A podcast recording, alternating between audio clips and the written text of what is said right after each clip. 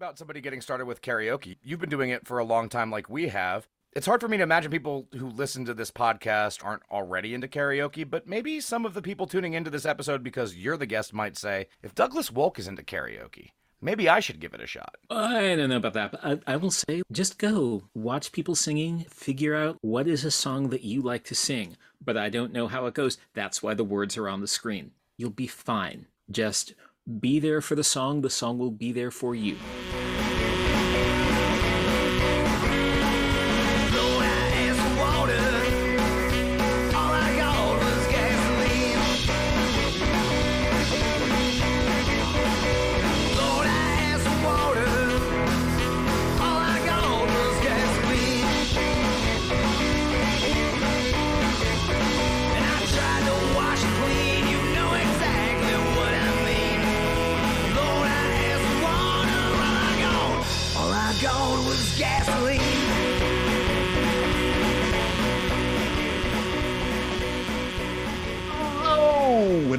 Back to the greatest song ever sung poorly. It's a karaoke podcast that is the direct result of when boredom meets fandom.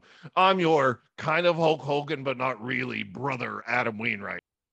Ooh, yeah, and I'm Ed Kennard, trying to keep with the same theme. Now we're going to be doing a full podcast where we just do wrestling impersonations while talking about karaoke. Oh, yeah. I'm officially out of wrestling impersonations. I can half do Macho Man, and that's it. No, that was pretty good. Ed. and tap out. I like the. I'd have the tap out reference too. See, we could do a wrestling podcast. Now I'm intrigued by what a wrestling karaoke podcast would look like. What the shape of that would be. I guarantee you, there's at least one professional wrestler who really loves karaoke that we can get on this podcast. There has to be. There has to be at least one. Like half of what they do with wrestling is just performing in front of the crowd. Man, you know what? I would wager that a lot of wrestlers are really damn good at karaoke. Yeah, I can see that. That seems like it would be true. Okay, Ed, did you have a phase in your life where you watched wrestling? Absolutely. Okay. Ages five okay. to, I don't know, 15. Okay, great. So, of the wrestlers that you know from your era, who's the one that you would say was probably the absolute best at karaoke? From my era, it would have to be the Honky Tonk Man, right? It would have to. That's a good choice, the Honky Tonk Man, because you see, I'm going with the Heartbreak Kid. It has to be Shawn Michaels. Either that or the Undertaker. Just because I bet the Undertaker would be that motherfucker that would get up there and he'd be frightening. And you'd be like, oh man, this is the Undertaker. He's a million feet tall. I'm intimidated by this dude. And he'd break into like sailing away from Styx or something like that and it would be the best thing you've ever seen in your entire life. And then he'd walk away into his Undertaker ways and disappear into like a shadows of a smoke machine or some shit. That would be epic. I derailed this conversation well before we ever got started on it. So, Ed, what are we actually doing today? Uh, can we just get right to the main theme? I mean, there's no way you have a challenge for me today. We've done this too long. There's no way you can bring another one up. I think we're going to be talking about some real nerd shit today because we talked to Douglas Wolk about his new book. So we're going to keep the theme of the episode. So let's just hop in. There's no way you have a challenge for me today, right? Well, Adam, I wouldn't say that.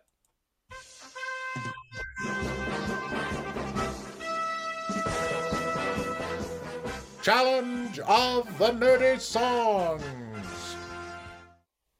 Wow. I think our audio beds just keep getting better every time we do them. Massive shout out to Dr. Kevin Snow of Marywood for doing his Super Friends impersonation to do that for me while I was out in Scranton. That was pretty great. Like I said, they're going to get better every week. We're going to have to start getting like celebrities to come on and just do our audio beds, not talk to them about karaoke. Just do audio beds for us. All right, Ed. So you have a nerdy challenge for me. I get it. I do all of these songs reference comics in some way. I know you're not a comics guy, so we're not focusing on that part of it as much. Okay. It's 10 questions and one bonus. Where do you think you're going to fall? I always like to think that if you're doing, if you score anywhere over a, a 50% in life, you're doing a little bit better than everybody else at life, or at least half the population. So I'm going to go with a six. Okay. And I'm going to definitely miss the bonus question. We'll find out, I guess. So, are you ready for the challenge of the nerdy songs? I am as ready as Clark Kent when somebody cries for Superman. I think you're going to do just fine. So, question one All right. While the song isn't actually about any members of the Avengers, this Black Sabbath song shares its name with one. Black Sabbath, uh, Iron Man. Correct. Okay, great. See, we're off to a good Yes, start. We're, we're yes. okay. I, I don't, I've never actually heard that song before, but it's the only one that made sense. Let's go. Number two. Wait, no, pause. You've never heard Iron Man by Black Sabbath? I don't think so. It's not my era, man. We've talked about this. If we haven't, we need to get into it more. That's just not my era. That's not my style. This is one of those situations where somebody was going to hunt me down and hold me against the wall and say, I will give you $10,000 if you can name one Black Sabbath song. I'd probably look at them with a blank face and be like, but now I know Iron Man's one. So thank you for that $10,000. I am nothing if not helpful. Question two. Everyone knows the Wu Tang Clan loves their superhero comics. In Protect Your Neck, Inspectah Deck's verse mentions which Marvel superhero? I don't know that song very well. I just, I just don't. Shang-Chi? No, it was Spider Man. It's always Spider Man, I feel. If I don't know anymore, it's going to be Spider Man or some version of Spider Man. Miles Morales, that's the next one. There you go. This hipster band had an album track that talked about Dungeons and Dragons and comics in its opening lines. I've got a Dungeon Master's Guide. I've got a 12 sided die. I've got Kitty Pryde and Nightcrawler 2 waiting there for me. Yes, I do. I do. You want me to name the hipster band in this question? Yes. Oh man, I'm to do real bad at this trivia, Ed. This is this is great. I thought this was a band that you liked. Just because I like them doesn't mean I know their entire catalog. Uh, hipster bands. Just because it's a band that I like, that's a hip. No, there's no way that Ben Gibbard sang about that shit. There's no way. I was I was gonna say Death Cab for Cutie. That is not it. I can't even think of what a hipster band. What a hipster band? Uh, Bowling for Soup. I don't know. It was Weezer. Weezer. Okay, The song's In the Garage. you're gonna give that a hipster band? You're gonna say Weezer's? We we need to have other conversations about music apparently on this podcast. So you're putting Weezer as a hipster band. Like, when did that happen? Did that happen at some point culturally? I don't know. Okay, okay, let's go. Let's keep this rolling, Ed. Let's see if movies are, are any better for you. Which of these bands was not on the soundtrack to 1994's The Crow? Was it The Cure, Metallica, Nine Inch Nails, or Violent Femmes? Violent Femmes. No, it was Metallica. I don't know The Crow that well either, Ed, and I definitely wouldn't know the soundtrack of The Crow. I was 10 years old when The Crow came out. All right. Which former Beatle wrote a song about Marvel Comics villains Magneto and Titanium Man? Paul McCartney. Correct. Yay! I guess one of like, You got two now. yeah, there we go. We're up to two. This rapper, who recently took part in a Verzuz battle, released a cassette single with the song Break the Chain that was polybagged with a tie in comic of the same name, illustrated by Kyle Baker and published by Marvel Comics in 1994. KRS One. Correct. Okay, great. I just knew that. I didn't know any of the stuff about the title. I just knew he was recently in a battle. Yep. All right. Question seven. A cartoonist I've sang karaoke with, James Otis Smith, illustrated a graphic novel adaptation of Ted Fox's seminal history of this theater in Harlem. Oh, see, Apollo. Correct. You're doing really well, Adam. Bouncing back, recovering. This contemporary crooner, who also had a bit part in duets, sang the Spider Man theme in the Sam Raimi Spider Man movies. The only contemporary crooner I know is Michael Bublé. Yes, correct. And the bonus question that goes with that what legendary punk band also recorded this? Oh man, that's the version I know from the Sam Raimi one too. Like that's the one I remember. I can't remember which punk band it was. Like what era of punk? Classic. Classic punk? Like you're talking like 80s punk, And 70s, yeah. 70s, 80s, somewhere in there. Yeah. Uh, Black Flag. It was the Ramones. Okay. Good guess, though. These two superheroes, one from Marvel Comics and one from DC Comics, had Broadway musicals, and both of them flopped. The one from Marvel Comics is Spider Man. Uh, Turn off the dark. The one from DC Comics. Oh, actually, no. There, I, there's some really good music in the Superman musical. Great job, Adam. You got it. You got it.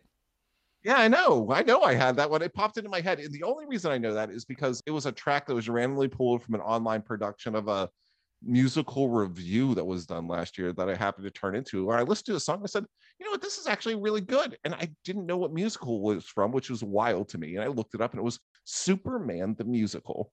I can't say I've ever heard anything from the Spider Man Turn Off the Dark musical, but I actually know some people now who have seen it and said it was as bad as they say it was. A Heard as little well. musical FYI. I figured you'd get the musical one. And uh-huh. then the last one. Mm-hmm. The Spin Doctors, best known for Two Princes and Little Miss Can't Be Wrong, also had a hit with Jimmy Olsen's Blues. That song's chorus gave their debut album its name, Pocket Full of Blank, which would be a bad thing to have if you were Superman. This may be the easiest one you've done. It's a pocket full of kryptonite. Correct. Correct, Adam. So I bounced back, right, Ed? You finished out with six. So you hit exactly where you thought you were going to. That's what I'm here to do. I'm here to hit the mark right on and do no more and no less. What I really liked about that, Ed, let's just pause for a second and discuss what I really liked because the show's about us when it really comes down to it. It's not really about karaoke or anybody else, it's about us.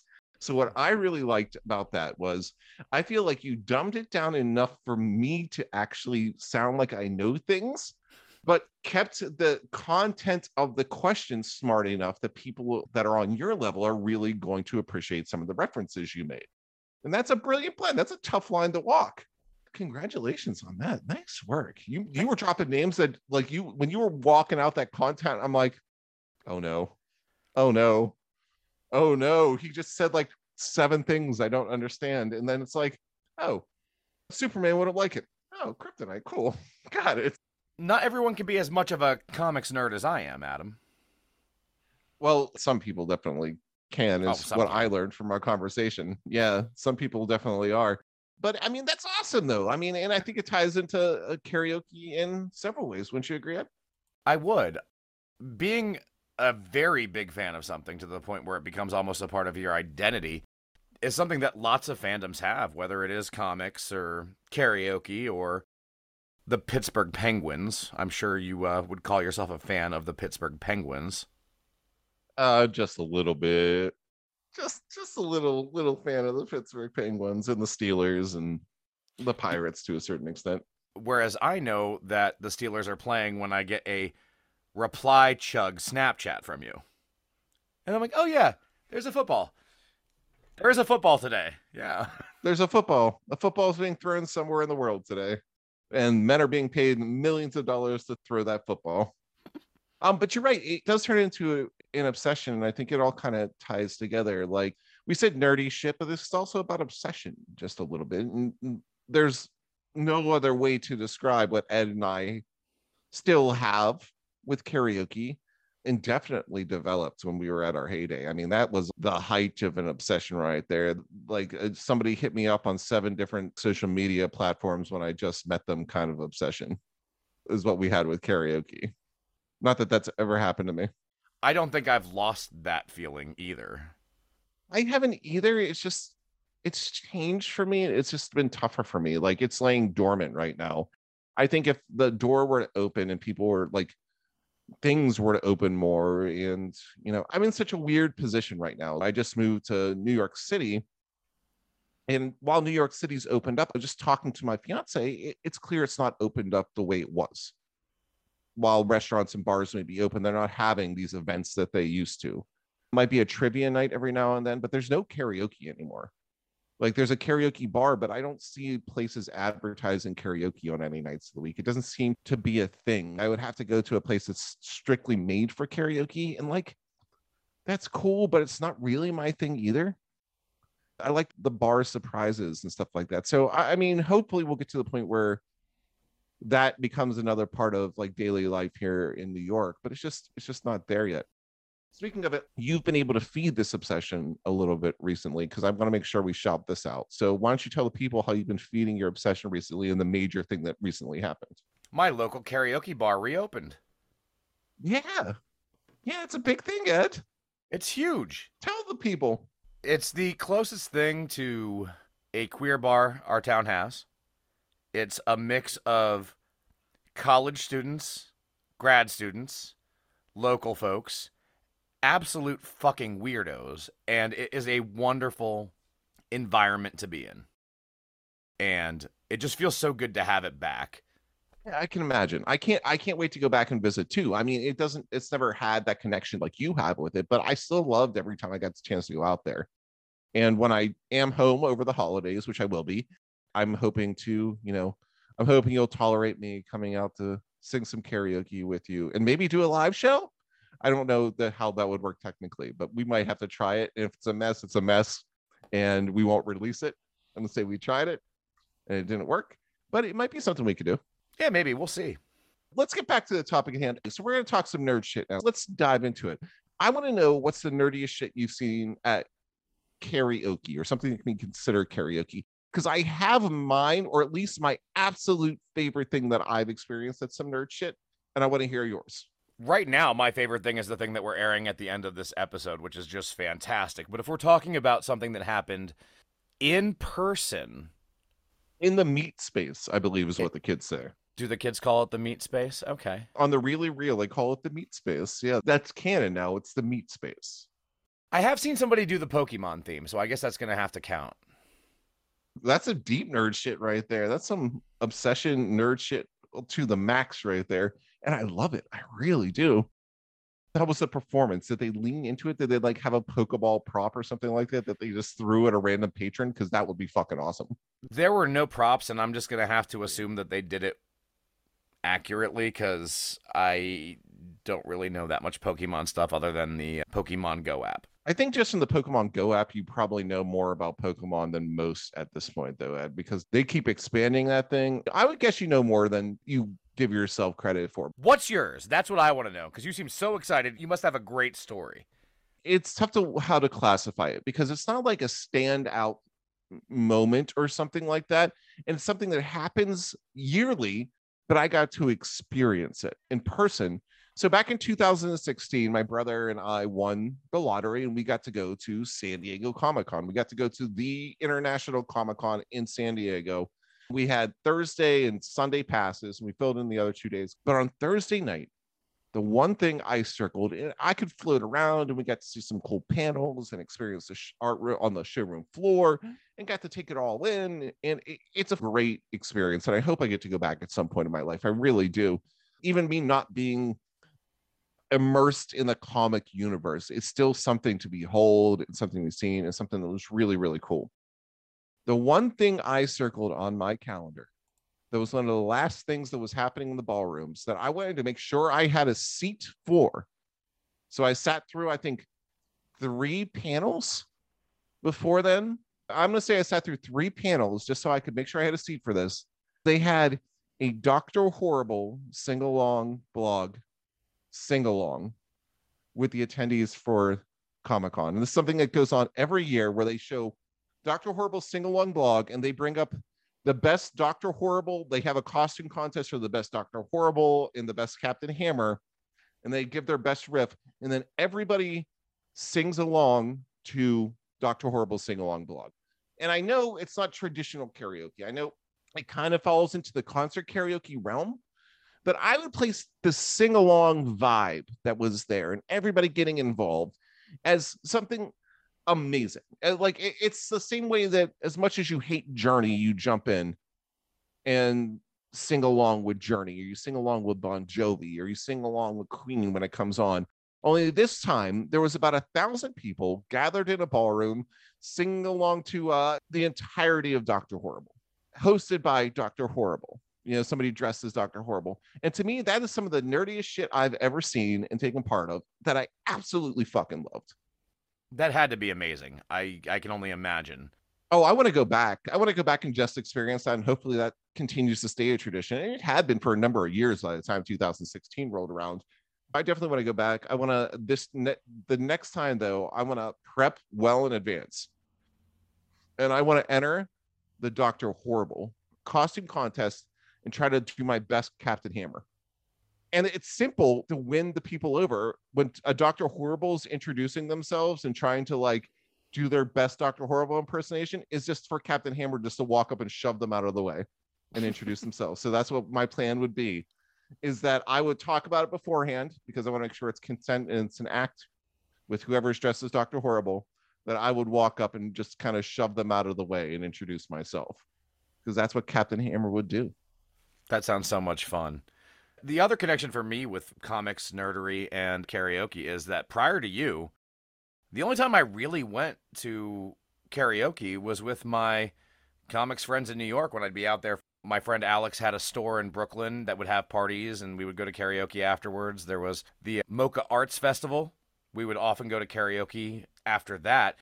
And that was actually part of the thing that I looked forward to about going out there a couple times a year was just getting together with some of my friends and listening to Brian Cronin maybe singing some Bob Dylan or who knows what else happened those nights because those were those were big drinking nights for me.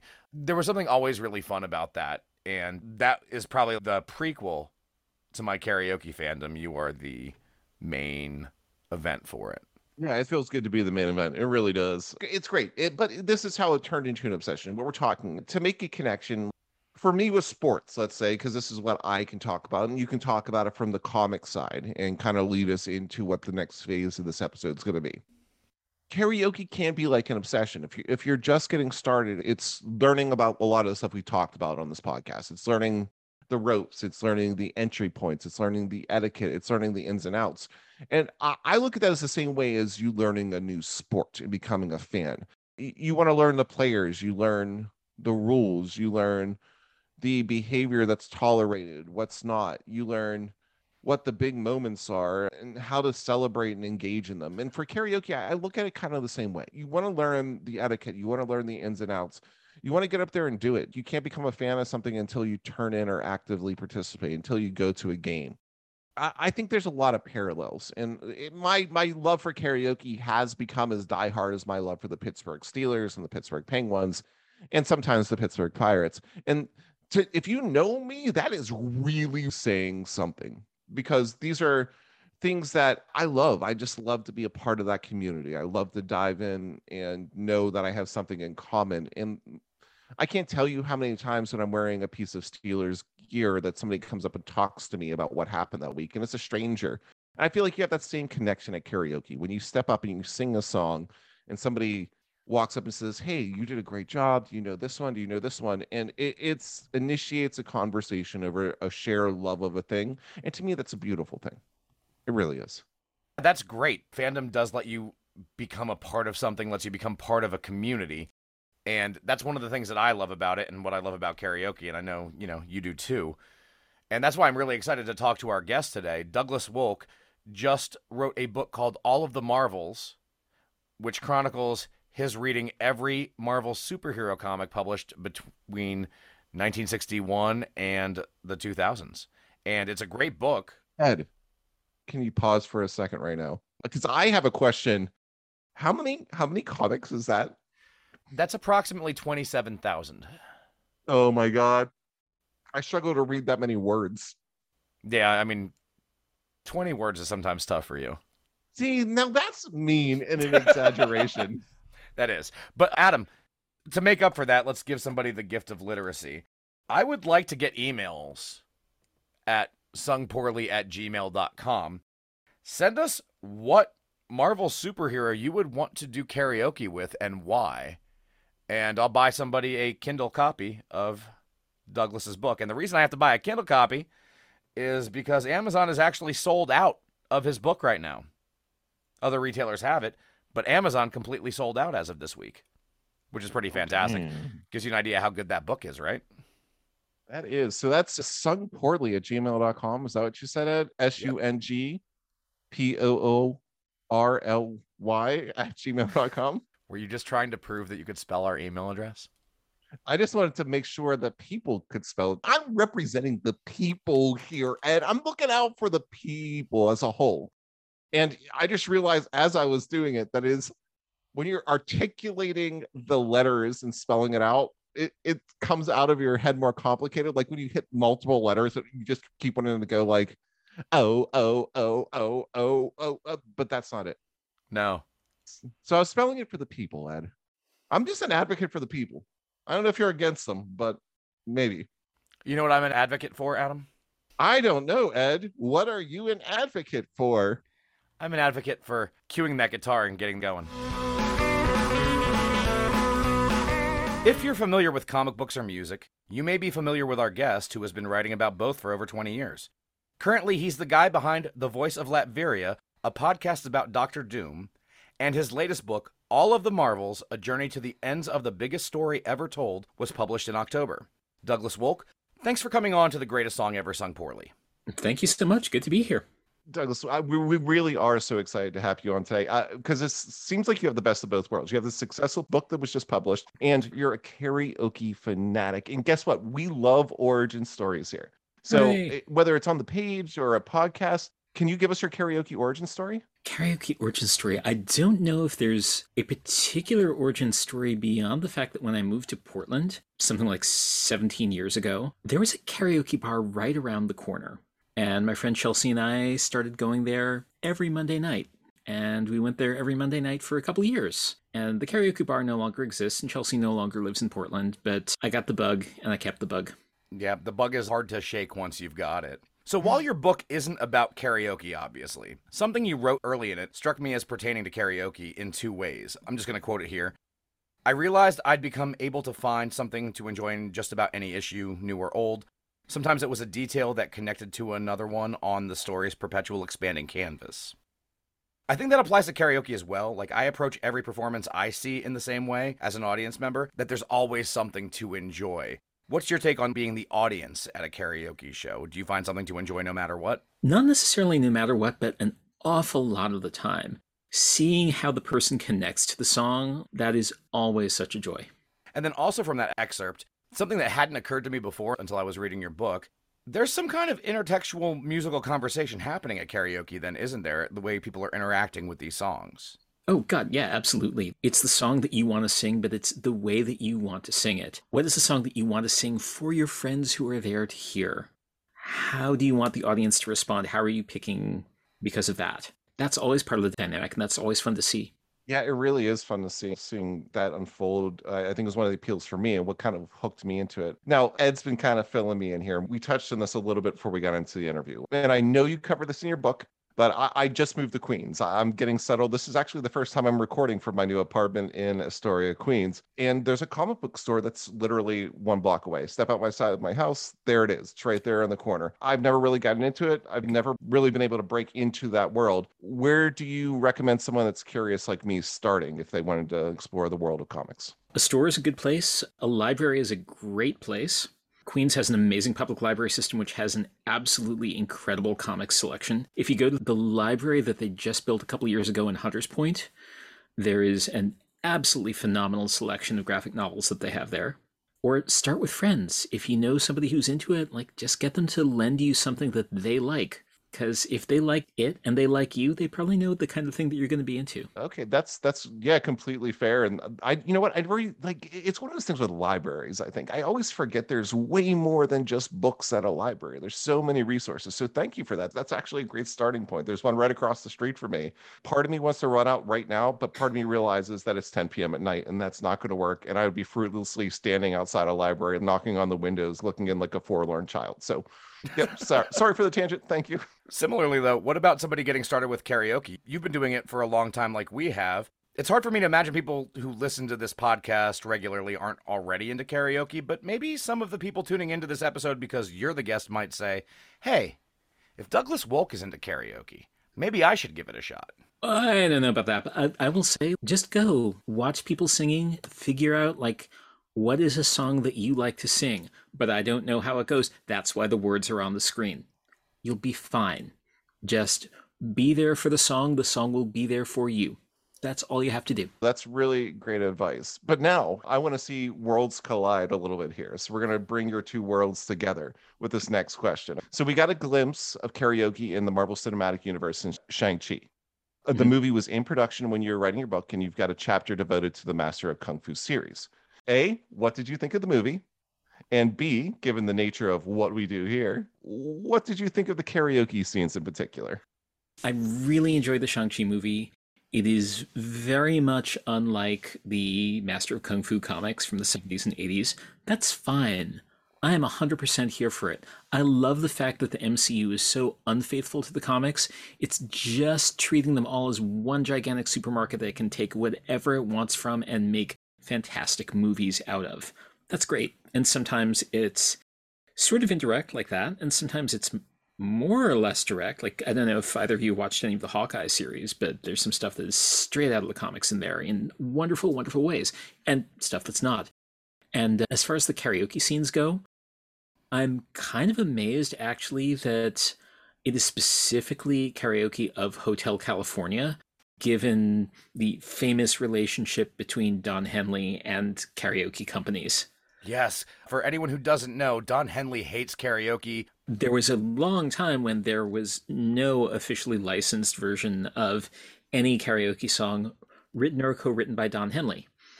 And now there's that, and it's in the movie. And I wonder if that is some sort of karaoke in joke. I have no idea. It would be amazing if it was. I would love the movie even more if, if that was part of it. When we were setting this up, you also sent us some panels that we'll post on the website in conjunction with this episode of Marvel characters doing karaoke in the 616. Representing music in a visual medium has to be tough. How do you feel that they got the karaoke across in those panels that you shared with us?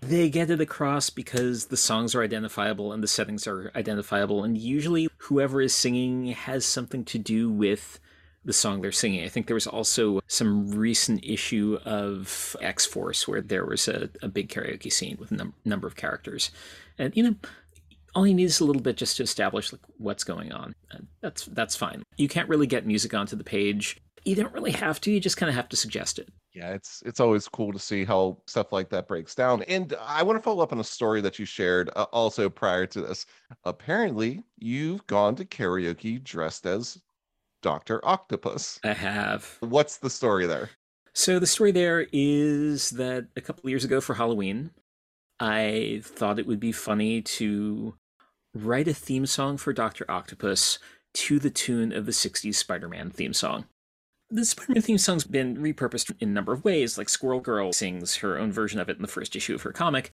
And so it's like, okay, let, let's do the Dr. Octopus one. And I was happy enough with what I came up with that I ended up going to my neighborhood karaoke joint, like dressed as Doc Ock, and just singing that 60 second song and then, you know, storming off. It was great.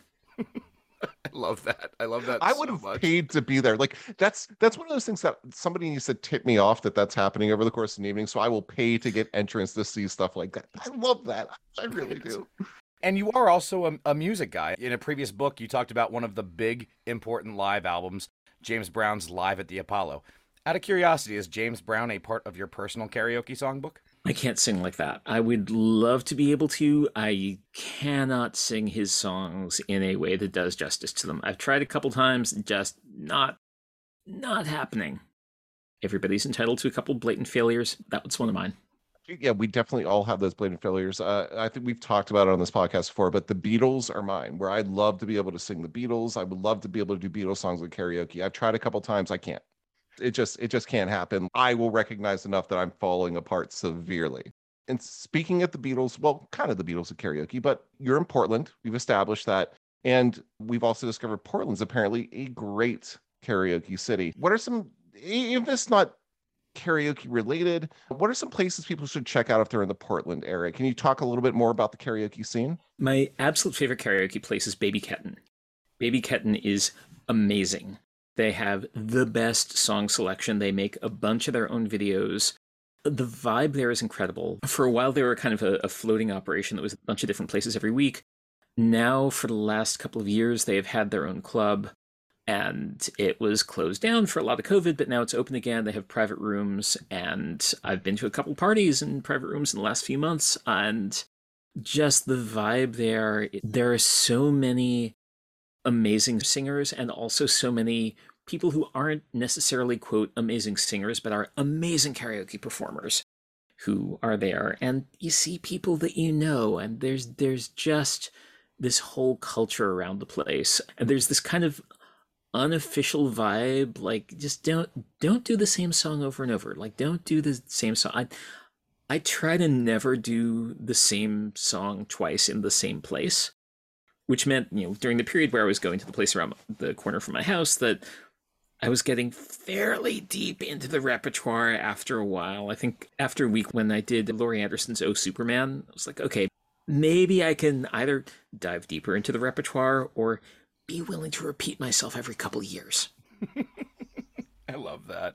I try to at least do one new song a week anytime that I'm doing karaoke, like something I've never sang before.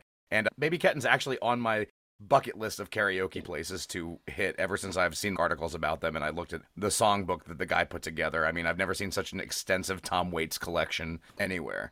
One day, Ed, we're just going to have to bite the bullet and we're going to have to just take our show on the road. We'll record live on location out in Portland and it'll be a heck of a, a heck of an adventure. I'll actually just take a vacation for once. It'll be fantastic. The funny thing for me is that before Adam really got me into karaoke hardcore, the only time I consistently went to do karaoke was with comics folks. Pretty much every MoCCA Arts Festival or rocket ship event in Brooklyn had some of us going to Winnie's in Chinatown or maybe someplace in Williamsburg. Is there some kind of connection in in these two things? Because it seems a lot of my comics people really like karaoke. They're people who are artistically inclined and don't get to perform in front of people very often.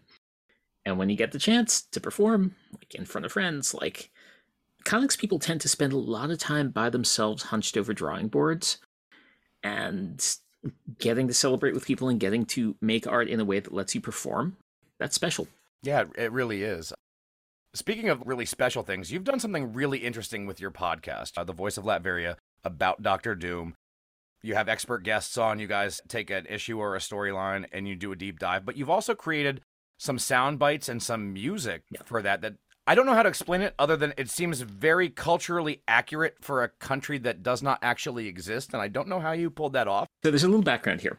The premise in my head behind The Voice of Latveria is that it is a Cold War era propaganda shortwave broadcast from like Latverian national radio. It's Voice of America. So a lot of the narration at the beginning is kind of adapted from what the introductory narration was in Voice of America broadcasts in the 40s and 50s. But also, there's a little musical hook that I play a couple times in every episode. And the joke behind that is do you know about number stations? So, number stations, there are shortwave radio stations. There used to be a ton of them. There are still some to this day that are just voices reading numbers voices reading lists of numbers, and every so often there'll be a little musical tag. And they were apparently used for espionage because you could transmit them from anywhere and pick them up anywhere, and you wouldn't have anything more suspicious than the ham radio setup. And if you could get the frequency, you could get your encoded message. And so there'll just be squiggly noises and maybe like a little bit of orchestral music, and then like a voice saying, three, four, seven, one, three, four, three, four, and so forth. One of the most famous number stations, and like there have been dozens and dozens of these cataloged, is one that is called the Lincolnshire Poacher because every time it repeats their string of numbers, they'll play a little musical tag, which is the English folk tune, the Lincolnshire Poacher. So I transpose that to a minor key played it on a kind of pipe organ setting, and that is the musical tag of the voice of Latveria. This is Doombot ZR5 for the VOL.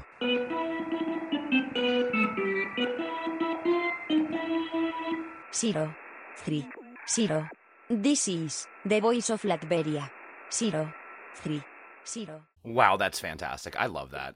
It's a lot of fun. And at the beginning and end of every episode, there's a news broadcast from Latveria, which is how Latverian state radio would report whatever the events are in the other Marvel comics published the same month as whatever issue we're talking about on that week's podcast. The truth as Lord Doom sees it. Yes, exactly. That's an incredible idea and amazing to make that come to fruition like that. Thanks for bringing clarity to that. I know Ed's, you know, maybe seeing cool, but in the inside, he is freaking out about how cool all this information is. He's trying to be cool in front of you. That's what's happening mm-hmm. right now because on the inside, freaking out just a little bit. Mm-hmm. And I'm trying to be cool in front of you too because this has been such a joy to speak with you and have you on our podcast today. Right now, we'd like to transition into the game we like to play with our guests called Hit Me With Your Best Shot. Awesome. And what we're going to do is we're going to give you five questions karaoke related. Just give us your best answer for each one. First thing that pops in your head is normally the right way to go. And we're just going to go back and forth. At the end, if you'd like to, you'll have the opportunity to fire away and you can ask Ed and I any kind of question that you like, karaoke related or otherwise. And we solemnly swear to answer honestly. Do you have any questions? Are you ready to rock and roll? Bring it on. What is the best thing you've seen at karaoke? Best thing I've seen at karaoke was a couple years ago, actually, at Baby Ketten. The guy who runs the place did Daft Punk's Robot Rock. Now, if you are familiar with the song, the lyrics are rock, robot, rock, repeated 256 times. That's it. He blew the roof off with it. Just the absolute highest energy performance I've ever seen. Wow, that's fantastic. I wish I could have been there to see that. Conversely, what's the worst thing you've seen at karaoke? Probably a guy at the place I used to go to who every time he was there would do the Bloodhound Gang's uh, lap dance is so much better when the stripper is crying. Every time. We had a guy like that out here. It was awful. I feel gross just hearing about that, honestly. Yeah, that's definitely, yeah, that's, ugh. What's the one song you would love to do at karaoke, but you've never been able to find a version of it or a good version of it? I would do Wynonie Harris's Bloodshot Eyes in a second. That's an amazing song. Always wanted to sing it. That's awesome. I love Wynonie Harris. Now, let's say that you're in a brand new place while traveling and you only have the chance to sing one song. What do you pick to make your mark? If I'm actually trying to make a mark, it is going to be This Town Ain't Big Enough for Both of Us by Sparks. If I feel like I can hit the high note that night. I feel like that's the tenuous thing with a lot of songs is like, oh, how am I feeling tonight? Yeah, okay, okay. So our favorite question right here that Ed started putting infographics together for uh, is if you could magically strike one song from every karaoke playlist forever, which song would you choose? I have a whole long speech prepared about how there are no bad or unsalvageable karaoke songs except Sweet Caroline. If you would like to do your speech, you're more than welcome to. No, that's that's it. That's that's, the speech. That's one of the uh, reigning champs for that question, too. It is, it is, and well deserved. I will say there are an awful lot more people who think they can do Baby Got Back than can actually do Baby Got Back. Many, many more. But you know, one time in ten, you get somebody who actually knows it beyond the third line, and then you're then you're golden. Those are always special moments when they know it beyond the third line. Uh, I completely agree. You know what? Honestly, I think that was one of the best rounds of this we've ever had. That was that was amazing. Like you had Oh, thank you. great stories right off the top of your head. I'm unbelievably impressed with your answers. You were quicker than the Rawhide Kid. There's a lot to be said for the Rawhide Kid. So you're gonna have the chance to fire away now. If you'd like to, you can ask Ed and I any question that pops into your head, and we solemnly swear that we are gonna answer honestly. So do you have any questions you'd like to ask us? What is the longest karaoke song that is still great to do as karaoke? Ooh. Ooh. I'm going to let you go first because I, I know I might have to revise my answer. You're gonna have to. I'm thinking very selfishly with Ed and I right now because Ed and I have a song that we do that I think is great every single time we do it, and that's "Rappers Delight" by the Sugar Hill Gang. If you can do it and you can pull it off, uh, I think it's great every single time, and that's eight to nine minutes, eight to what, fifteen minutes long, depending on the version. The karaoke version, seven minutes and 56 seconds, I think. So that's that's my answer. That's what I would have picked too. Adam and I did that sitting at a bar during the last game of the 2016 World Series because we wanted to do our karaoke song, but we also wanted to watch the game, and we're like, well, we can do this without looking at a screen, and that's how we watched the Cubs win. Wow, that's amazing. I did once see in New York a karaoke place that had television's Marquee Moon. I was like, okay, I have to do this oh. to see, like, is it? Yes, it is the full 10 and a half minutes of Marquee Moon with a seven and a half minute guitar solo in the middle of it. Wow. And I was just sitting there going, like, are they actually and MIDI version of the guitar solo? It is a MIDI version of the track, and it's just you're gonna sit there and you're gonna take it. And sometimes that's how a karaoke night has to go. Well, Douglas, thank you so much for coming on the show with us. I know you have a lot of projects out there. It's your turn, it's your floor, it's your time on the stage. Tell us what you want the people to know. I'm going to plug my new and fantastic book, All of the Marvels A Journey to the Ends of the Biggest Story Ever Told, whose title actually has a music connection. which I'll get into in a second. But it is my book about reading all 27,000 Marvel superhero comics as a single narrative. It was published by Penguin in November. I read the audiobook too. And so here's the music connection. There is a series of books. Uh, actually, I wrote the uh, James Brown book is part of the 33 and Third series. My favorite book in that series is Carl Wilson's Let's Talk About Love A Journey to the End of Taste. It is a book about the Celine Dion album Let's Talk About Love, the one that has the Titanic song on it. And it proceeds from the premise okay, millions of people love this album. I hate this album. What do they know that I don't? And it's just an inquiry into taste. But it's an inquiry into a taste that is an inquiry into a Celine Dion album.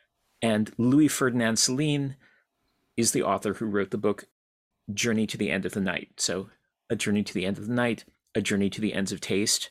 And since I was so deeply affected by Carl's book, I made my subtitle A Journey to the Ends of the Biggest Story Ever Told. Wow, that's fantastic. I, I, I didn't think of it that deeply when I looked at it, but that's that's great. That's a great connection. Douglas, thank you so much for being on here with us. We really enjoyed talking with you today. Absolute blast. Thank you so much. We hope to see you singing at a screen sometime soon. Maybe we'll make the trip out to Baby Ketten. Please do. That was so great. Thank you so much. Like, I loved this interview. I really did. Uh, I mean, you brought some great facts that I think a lot of our listeners are really going to connect with. It was informative, it was entertaining. You really are a joy to talk to. Thank you so much for doing this. Thank you so much. Earlier in this episode, Douglas talked about creating a theme song for Dr. Octopus set to the tune of the 1960s Spider Man theme. Today's karaoke segment him doing just that.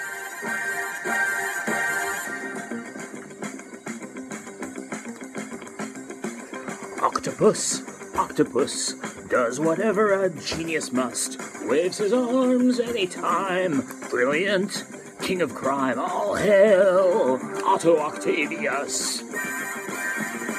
Is he smart? Silence dolt. He designed every hinge and bolt. What's with these Octobots? He's controlling them with his thoughts. Beware, Otto Octavius. With his puissant plan and his steel prostheses, he'll crush Spider-Man like the bug that he is. Octopus, octopus, mighty scientist octopus.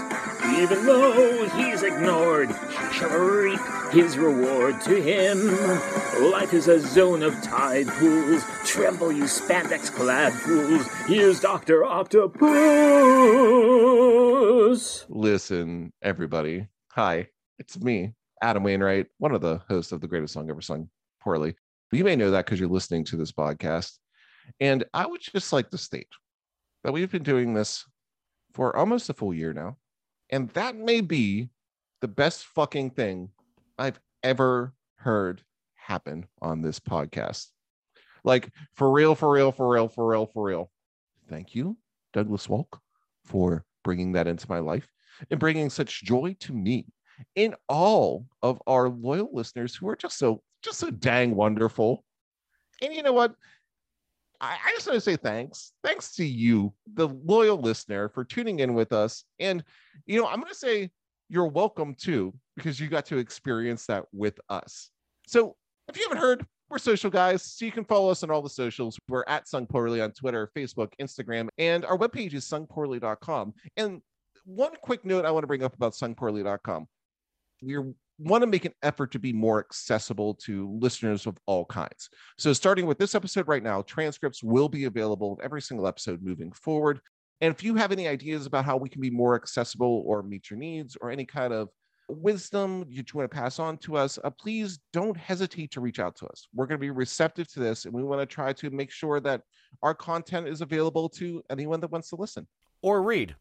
or read, read, listen, read anything. If you want our content, we want to make it happen for you. So please don't hesitate to let us know what you want, and uh, hopefully you'll enjoy the transcripts.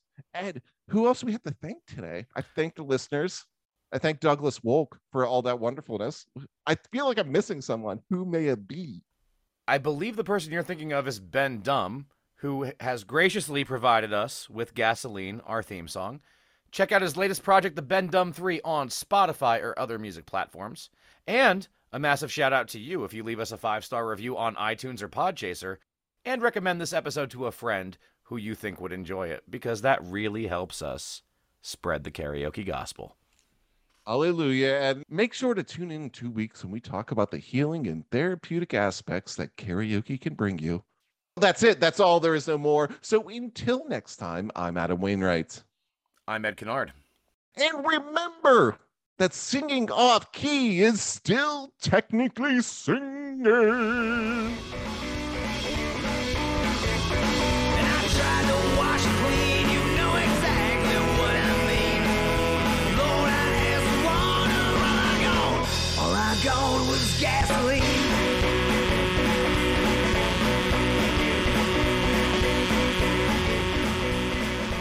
You know what I'm an adv- advocate for, Adam? I'm guessing. Oh, oh, oh, Ed, tell me. No, I'm sorry. I'm sorry. Let me take that again. Let me take it again. Let me take it again. This is live, guys. This is this is magic in the making. I don't know, Ed. What are you an advocate for? I'm an advocate for cueing that guitar and getting the shit going. No, wait, no. What, what is it you say? Fuck, you do it.